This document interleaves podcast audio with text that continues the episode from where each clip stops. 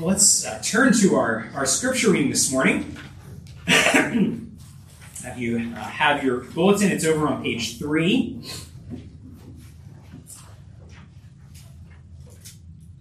We're actually finishing up our study of the book of Numbers uh, this morning. Next week, we're going to start our fall sermon series. It's a sermon series we're entitling The Church and All Her Servants. Uh, the church and all her servants. We're going to dive into the scriptures looking at what the church of Christ is all about, uh, and especially how God calls and equips his people uh, to be servants uh, in the midst of the church. And so that's going to be our, our study for the fall. We look forward to that. Uh, but today, an important uh, finish to the book of Numbers, not only wrapping up the book itself, but also seeing how it ties into God's larger story uh, in Scripture. So we're going to do it just using this, this brief passage, but I trust will be, uh, be an encouragement. Remember where Numbers has, has uh, taken us. It's those days when the people of God are wandering in the wilderness for 40 years, that they're headed to the promised land. Uh, and now uh, they arrive just on the, on the border of the promised land, and God gives them instruction about what is to be next. Uh, and let's read together. So, Numbers 33. 50 to 56. and the Lord spoke to Moses in the plains of Moab by the Jordan at Jericho, saying, Speak to the people of Israel and say to them, When you pass over the Jordan into the land of Canaan, then you shall drive out all the inhabitants of the land from before you and destroy all their, all their figured stones, and destroy all their metal images, and demolish all their high places. And you shall take possession of the land and settle in it. For I have given you, uh, given the land to you to possess it. You shall inherit the land by lot, according to your clans. To a large tribe you shall give a large inheritance. To a small tribe you shall give a small inheritance. Whatever the lot falls for anyone, that shall be his. According to the tribes of your fathers, you shall inherit. But if you do not drive out the inhabitants of the land from before you, then those of them whom you let remain shall be as barbs in your eyes and thorns in your sides. They shall trouble you in the land where you dwell, and I will do to you as I thought to do to them. Let's pray for God's word. Lord, we pray that you would show us the glory of what you have done and what you are yet doing, and the great kingdom that you are creating in Christ. So strengthen us, we pray, in Jesus' name. Amen. Amen.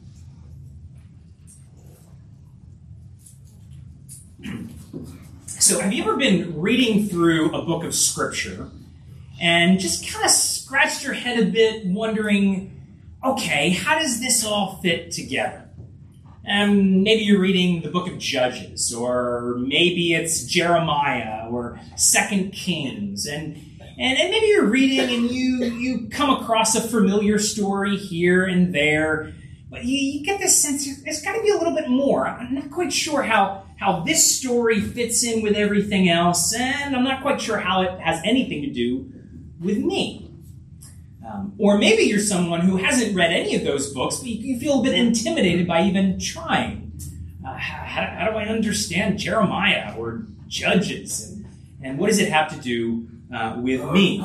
Well, believe it or not, uh, Numbers 33 actually helps us uh, in a very, very powerful way. It's a short passage, uh, but it wonderfully ties together uh, the bigger story that God is telling. And that really is, is the key to understanding both this passage and really all of your Bible, to realize that it is a story, God's story, uh, that he's telling in real life, the, the, the, great true story that he's writing from creation all the way uh, to the end. Uh, it's, it's more than just your Bible as uh, a, a series of fables, you know, Aesop's fables, be humble, be kind, right? You probably have the sense the Bible's got to be more than that, right?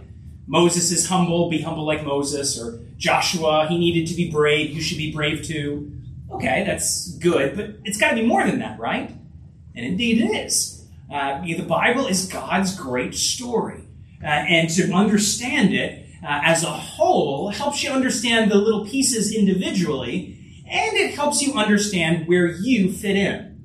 And so take our passage for, uh, for as an example. So it says in our passage that uh, that God's people are to drive the inhabitants out of the land and smash all their idol statues. Okay? What does that have to do with me?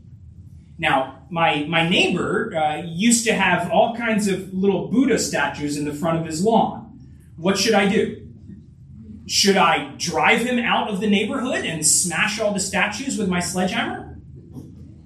Most of you would probably counsel me not to do that. But why? God says it right here.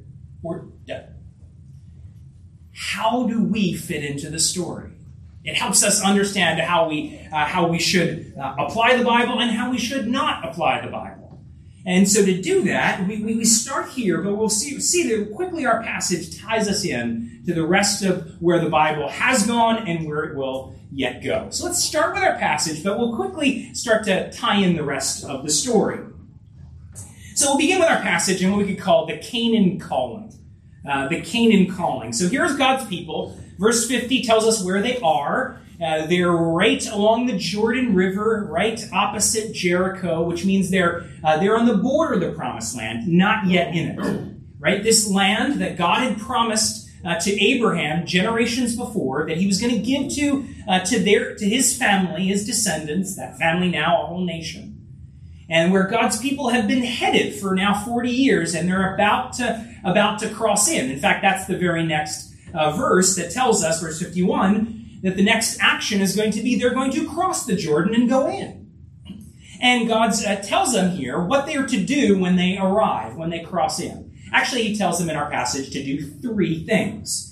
Um, one, uh, He tells them they are to take up possession of the land and divide it up. That's, uh, that's verse 53. We really talked about that last week, uh, how the land was to be divided up by family and tribe, and every family gets an inheritance. So we, we kind of dealt with that last week. We're going to really talk about, uh, we're two and three in terms of jobs. So divide up the land, but they're also, to verse 52, drive out the inheritance, inhabitants of the land, drive out the inhabitants of the land.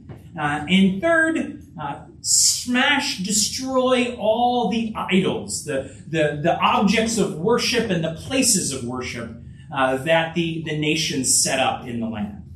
Uh, whether it's the stone statues of worship or the hilltop places, the high places, the hilltop shrines that they had. Uh, so God tells them, cross into the land, and as a part of dividing it up, you're going to drive out the inhabitants and you're going to destroy all their objects of false worship. Uh, the promised land, you see, was to be an exclusive place. That only God's people were to dwell there. Drive out all the inhabitants. Only God's people were to dwell there. And it was to be a place where only God is worshipped. Right? Destroy all the objects of false worship. Okay? Exclusive place, only God's people are there, and only God is worshipped there. that sounds like something? Is that a little bit like heaven? Right? Only God's people are there, and only God is worshipped there. Ah, now we're starting to tie this into the bigger story. Uh, but actually, that's the end of the story. So let's go. Uh, let's let's not get ahead of ourselves, and actually see that this reminds us a little bit of where the story begins.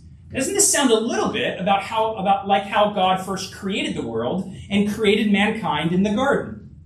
Only God's people are there, and only God is worshipped there. Isn't that what the garden was? Uh, God creates this special land where, where He dwells. Uh, it's a holy place because He dwells there and He dwells with His people. And they are to worship Him and Him alone. And that's how God creates the world and that, and that garden as they dwell with Him. But of course, you know the story well enough that it doesn't last. Adam and Eve fail to continue to worship God alone in this holy place with this holy God. Uh, that they give their hearts to idols, created things, right? They, they buy into the, the lie of the serpent. They give their hearts to the, uh, the allure of pride, uh, as symbolized by the forbidden fruit. Uh, they worship things that are not God. And so, what, what's, what's the result? They're kicked out of this holy place, this holy land, right? Because this is a place where the holy God dwells, and only He is to be worshipped here. And so now, as those who are no longer worship Him alone are no longer pure and holy, they need to be kicked out. Okay, so you're starting to see that Numbers 33 is this little picture of uh, of, of Eden. That's what the promised land of Canaan is going to be. As they, as Israel crosses into the land, they are to, to create this, this echo of Eden.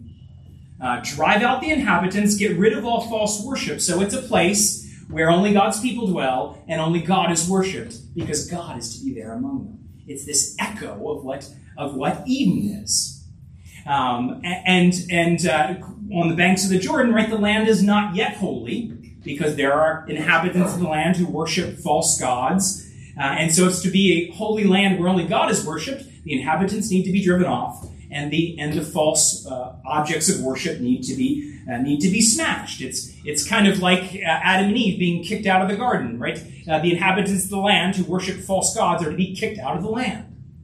Uh, it's a picture of judgment for sin.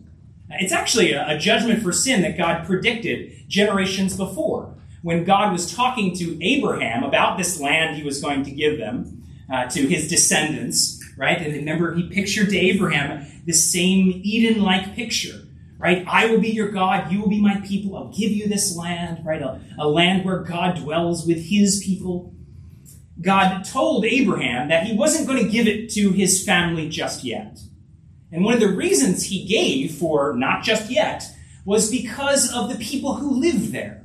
This is Genesis 15. Uh, he says, The Amorites, the people of the land, well, their iniquity was not yet complete. Uh, in, in, other words, in other words, God was going to be patient with the people of the land. Uh, they, they were going to uh, they were going to have generations uh, there where God would be patient with them. Uh, but it turns out, as God had predicted, that they wouldn't turn from their sin and turn to find forgiveness. Uh, and so now here God is uh, in the days of Numbers and Moses, where their sin has come to the point where God's going to bring judgment upon them and kick them out of his holy land in judgment, like Adam and Eve were kicked out of the garden. Uh, and uh, of course, now Israel, who's going to who's going to take up the land, uh, has no room for pride, as if they were better than the inhabitants of the land. Uh, they can't go in and say, we get the land because we're better than everybody else. Uh, this actually was a point that Joshua made uh, just a couple years later uh, as Joshua is addressing the people and he's many ways repeating some of the things here from Numbers 33. Joshua says, You do remember that your forefathers too worshipped idols. So, in other words, Israel is not better, uh, it's God's grace that they've been called to be his people. They can't claim superiority uh, that, that they get to dwell in the Holy Land with a holy God as God's special people. Uh, it's by grace that they, that they are saved.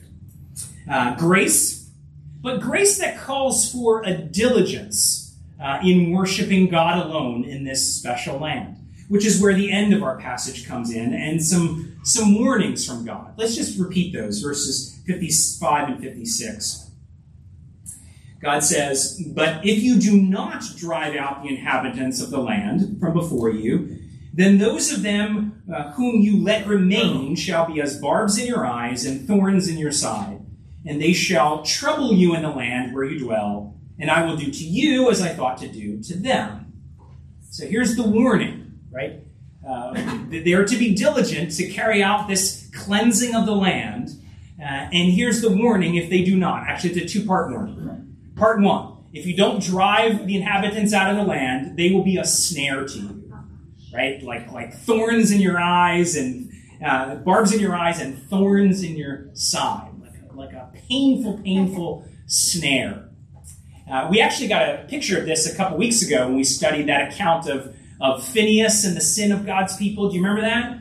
Uh, remember what happened there? It was the neighboring nation who was right nearby and there were the, the God's people who started messing around with the Moabite women that quickly led to them worshiping the Moabite idols. Uh, right? It's that nations right by them, they were a snare to Israel. And now here God's basically warning that's what's going to happen in the land if you're not careful to drive out the inhabitants. They'll be like a thorn in your side. Uh, they'll ensnare you, not only in immorality, but in worship of uh, of false gods. So God says, drive out the people from the Holy Land. That's part one of the warning. Uh, and part two is because if you don't, uh, there'll be a snare to you. And part two of the warning is verse 56 if you don't drive them out, I will do to you as I thought to do to them. You get the idea? If you don't drive them out of the land, I will drive you out of the land. Right? Uh, can, can you start to understand why this is and how this fits into God's larger plan? Right? The plan for the land uh, was, was to be this picture of Eden. Right? It's to be God's holy land, holy place, where God Himself dwells, where His people worship Him and Him alone. Uh, and so if they uh, if they don't honor that that holy place, they allow others to stay and they get ensnared with their gods. Uh, well, then it is it, it, violates God's God's plan. It's no longer holy, and God's people need to be driven out, just like Adam and Eve were driven out. Right? And so there's this warning: uh, if you don't create it to be this holy land, like like I intended to be, then I will drive you from it. I will cast you you from it starting to see how this forms a story, right? The story that, that began all the way back in the beginning. God creating the world and he made it good, but you see its goodness there in Eden, uh, right? A holy place where this, this holy God dwells with his people. His people are there and they worship him alone. That's Eden, but Eden is lost as God's people worship false gods. They're kicked out. And then God, with Abraham, as it were, starts again uh, a, a, new family. Uh, and this family, this people, uh, is to is to start to reclaim uh, by God's grace what was lost in the fall. Uh, a people who were exclusively the Lord's, who would dwell with Him uh, in a holy land. and there and there is there is where the numbers 33, 33 commands come in. but it also serves, so that's the story so far, but it also serves as this little preview of what's to come. This is how you understand the rest of the Old Testament. Uh, they're, what they're to do in clearing the land, and what's going to happen if they don't do it. All right, so story so far. Now let's go, point number two, uh, to the rest of the Old Testament. The story continues what we could call the land gained and lost. Now, we haven't forgotten. Uh, we got to get eventually to us and where we fit into the story, but we haven't come along yet, so we're not going to get there yet. Gotta hold on. But we will get there. Okay, Numbers 33, we got where God's people are to be in the days of Moses. What happens next? Well, it's exactly what, what Numbers 33 predicts. Uh, the next action book of the Bible is the book of Joshua. And you find that Joshua begins exactly where it's supposed to begin, according to our passage. That the people of God cross the Jordan River. And when they're right there at Jericho. And you read through the book of Joshua, and everything seems to be going wonderfully. Except for a few bumps in the road, generally speaking, God's people obey Numbers 33 as they conquer and drive out the people of the land, as they as they destroy the objects of worship, and God's people begin begin to settle exactly like they're supposed to. Uh, though the book of Joshua ends, uh, the job's not quite done, and Joshua repeats these these same directives uh, and the same warnings. He says to them at the end of the book, at the end of his life, basically, finish the job, otherwise, the nations will be a snare to you. Uh, and that's where the book ends. And the book of Judges begins. Uh, the book of Judges, in many ways, is supposed to be the, the cleanup operation. After, after Joshua has, uh, has the, the initial conquest has taken place, not everything is done. And so Judges begins. Uh, the people are to finish the job, creating this holy land. But, the, but Judges quickly shows us that God's people begin to falter. Uh, they allow the inhabitants of the land to stay. Uh, and, and, and God comes to them. Uh, in the angel of the Lord descends. This is Judges 2, I think it is. and he says, You've allowed them to stay, and now they will be a snare to you. And in many ways, that's, if you read through Judges, exactly what Judges is about. The nations being a snare to God's people. And they rule over them in cruel ways. Sure, it's wonderful God raises up these mighty heroes, these judges, and they, they bring temporary deliverance for God's people. But it never really lasts. The nations always come back to be a snare, and God's people always get caught up in idolatry, and, and God's, uh, God's people, even God's heroes, more and more start to look like the Canaanites. that can't be good. Uh, so ends the book of Joshua, the days when there was no king in Israel and everyone did what was right in his own eyes. So then the next books of scripture come along, picking up on that theme of the king. Ah, maybe that's the key. A king after God's own heart who can lead God's people in worshiping him alone uh, in this holy land. And, and, and, that's where the kings come in. This is 1 Samuel, 2 Samuel, the introduction of the, the kingship to Israel. The first king, he's not so great. There's Saul. Uh, in fact, one of the main reasons the kingdom is taken away from Saul is he fails to completely drive out and conquer the people of the land, the Midianites. Uh, it's given to another, David, a man after God's own heart. And that's where we really start to see, ah, this seems to be working. Uh, here's a king. Uh, he wins great victories over the people of the land. The land is being uh, is being conquered, and he's beginning to to establish worship of the true God and Him alone. Uh, right, David lays plans for the for the temple to be built. Things are looking pretty good as as Samuel ends. Then you get to First Kings, and there's David's David's son Solomon. And you might remember Solomon starts out quite well. Uh, starts out with, with creating this place of worship of God alone, where God's presence dwells right among his people, the temple. And Solomon builds this temple. And again, things are looking good. A people who are, who are worshiping God alone in God's land and God's dwelling among them. But then things begin to turn. And they begin to turn with the king himself. You remember, Solomon doesn't end very well. And you might remember what, what really is the snare for Solomon. Well, let me read it from 1 Kings 11. Now, King Solomon loved many foreign women. Uh, he marries uh, foreign women, even women of the land. And here's what happens. Uh, For when Solomon was old, his wives turned his heart after other gods, and his heart was not wholly true to the Lord his God. Uh, so the people of the land are allowed to stay, even intermarry with the king, and sure enough, it's a snare to the one who is supposed to lead God's people in worshiping him alone and driving out all false gods. Instead, it's, it's such a snare that he himself begins to worship false gods. Even builds high places for, uh, for idols, the very thing that God's people were supposed to smash.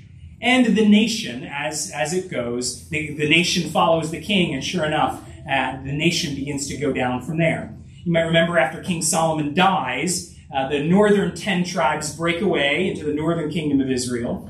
Uh, and they, they quickly fall into breaking the commands of Numbers 33. One of the first things they do in the northern kingdom is set up rival places of worship where they build golden calves as a part of their worship.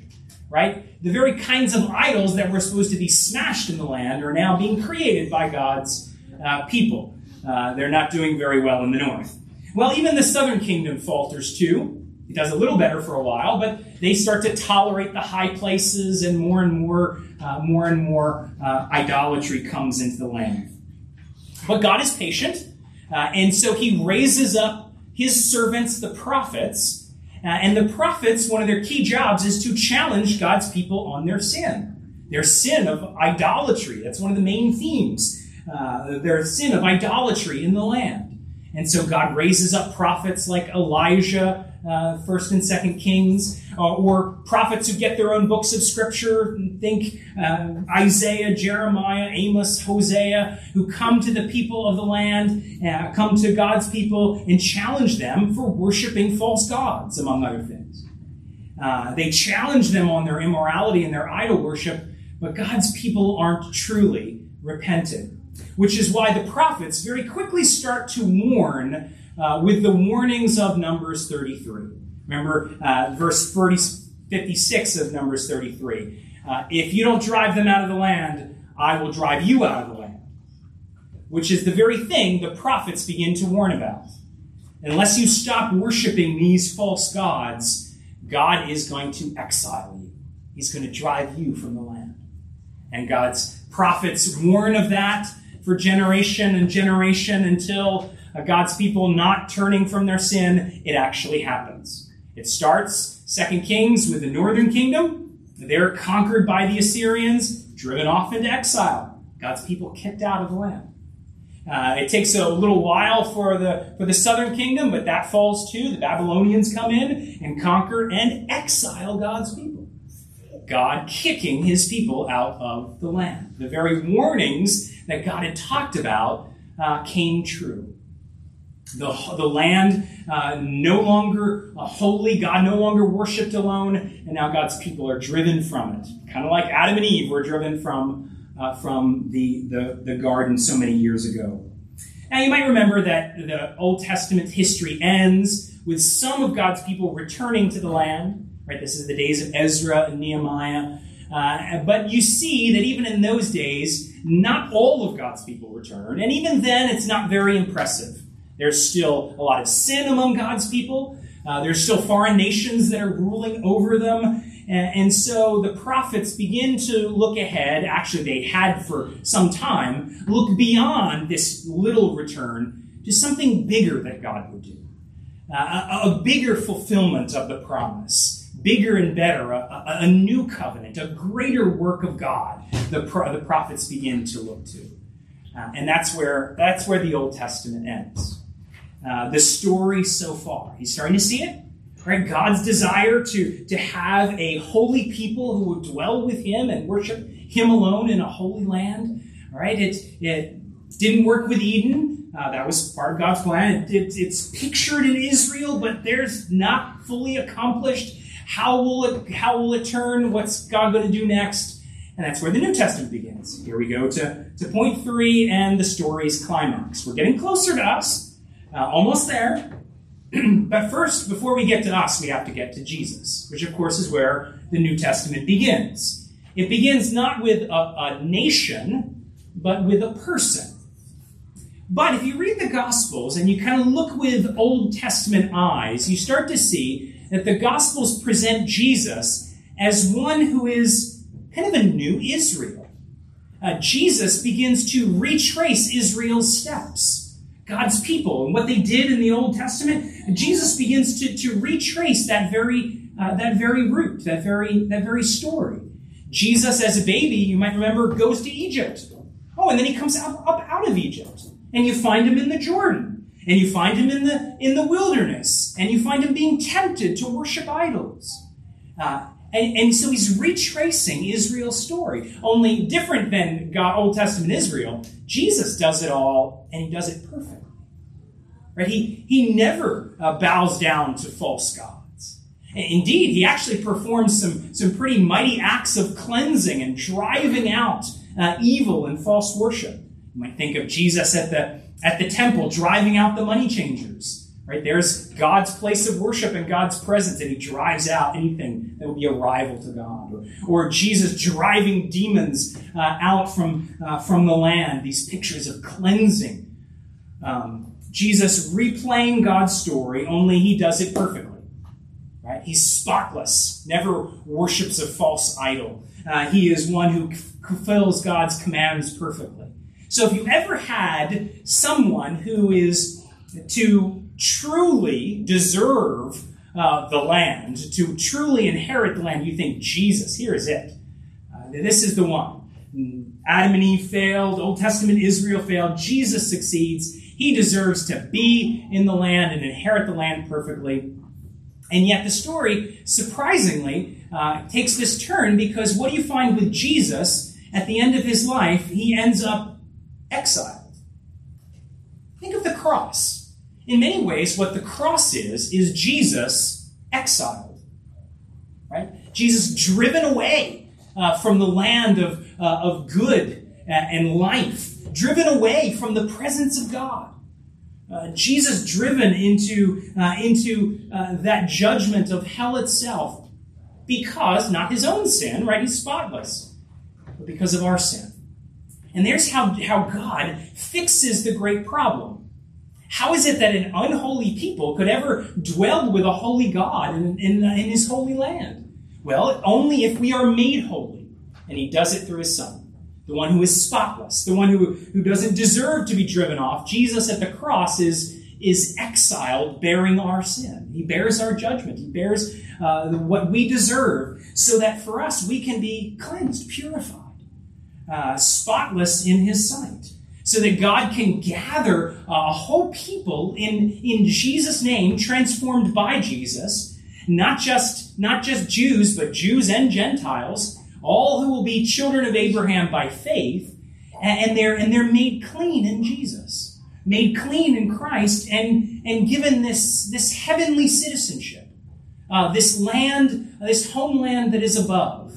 Um, you may remember how, how Jesus uh, he tells his disciples what's going to happen, that he's not going to stay, but he's going to go, not just die, but also ascend up to his Father. And what's he going to do in that? He's going to go to prepare a place for us.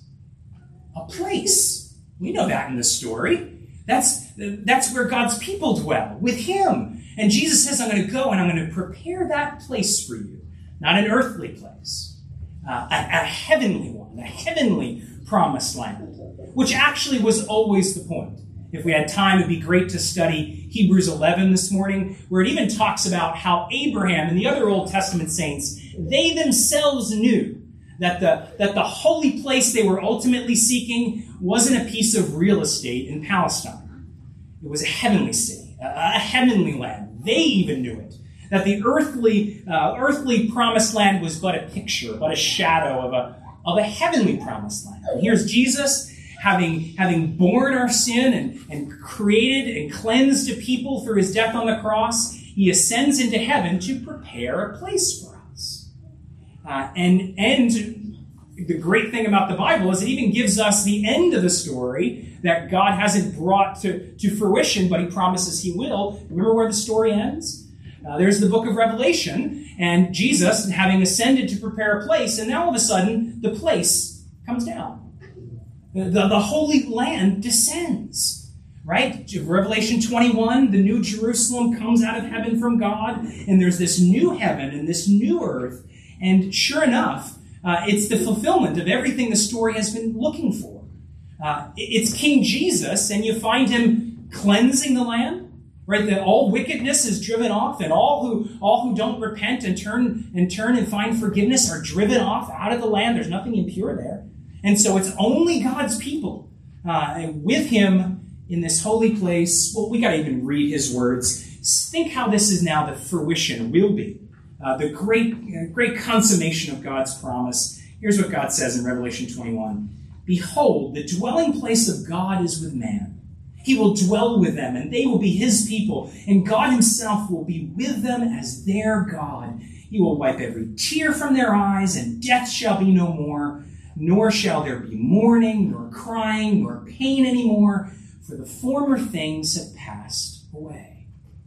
See how the story comes, uh, comes and ends, right? God's uh, God's initial plan, and you get these uh, pictures of how it was lost in Eden and, and pictures of what it would be in the promised land. It's all fulfilled in the work of Christ, and then God will bring it to fruition when Jesus comes back and brings with him the heavenly city and a, a land that's cleansed of all evil, where it's only God's people and they worship him alone, and it is, uh, it is joy in him for all eternity.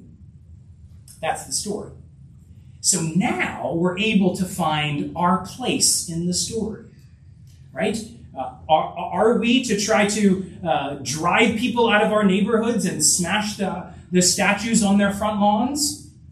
No. Why not? That's not our place in the story.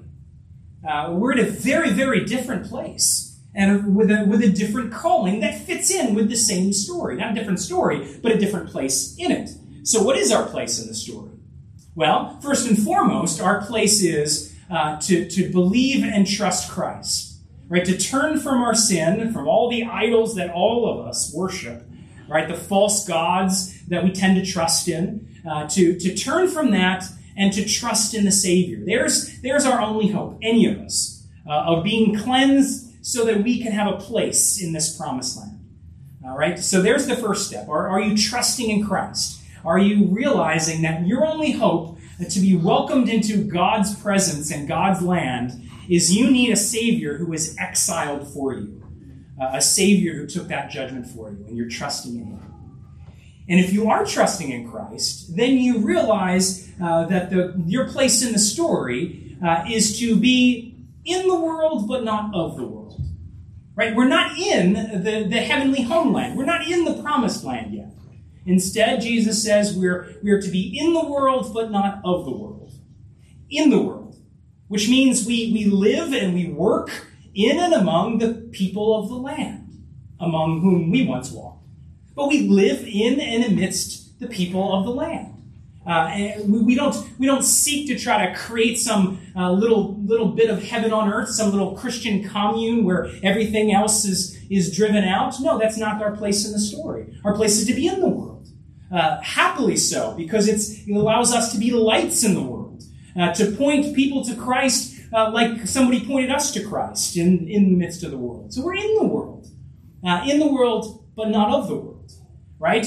in the world among the Canaanites but as those who have been transformed, we're not, not to act like the Canaanites. We used to, but in Christ no longer. Right? We're to live as citizens of heaven. Remember we read this morning from Colossians? Uh, Paul uh, putting these pieces together. He says, well, because we're citizens of heaven, because our life is wrapped up not here uh, with this age, but with, with Christ who is on high, uh, that, that we're to no longer live for, for earthly things we're to put to death that which is of this age, that which is Canaanite like. Uh, put it to death. And he gives a nice, a nice list, whether it's immorality or impurity or evil thoughts or covetousness. It's all idolatry, he says. Uh, or anger or wrath or bitterness, all that which, which is more of Canaan and not of heaven. Uh, though we are to live here, we're not to be of here, uh, but instead live as, as citizens of heaven. We, our place in the story is not to pick up sledgehammers and smash our neighbor's statues. Well, if we want to pick up something, maybe it's pick up your Bible, pick up prayer, and, and smash the idols that still remain in your own heart. There's our place in the story. Uh, right? Those places where we're still tempted uh, to worship created things rather than the Creator. Right? Where pick up the, uh, the tools of the Spirit to smash those idols in our own lives, even as we point others to the Savior? Right? Is there, a, is there an idol in your life that needs to be smashed? Uh, what are the what are the created things that you're tempted to to give your heart to, to give your devotion to? It's not God, uh, but you're tempted to give your your heart and devotion to it as if it were, as if your life were wrapped up in it. That's the idol that needs to be smashed uh, in this part of the story.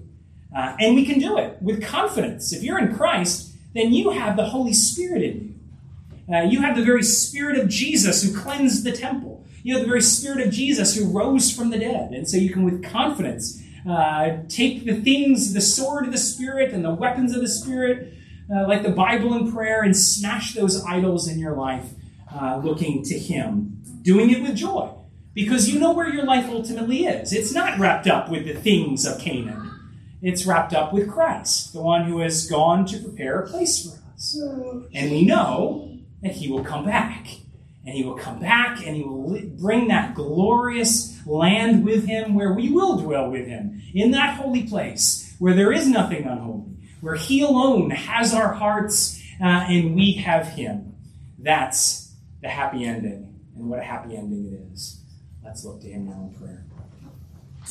Father, we do pray that you would allow your people, strengthened by your word and, and Lord, caught up with who you have, what you have done in Christ, uh, to live as citizens of heaven, uh, to live as those who are here in this world, as, as lights in the world, and yet not of the world, because our, our heavenly citizenship reigns in our hearts. So give us strength to do that. Uh, we pray that you would receive all the glory even as we wait for you. In Jesus' name.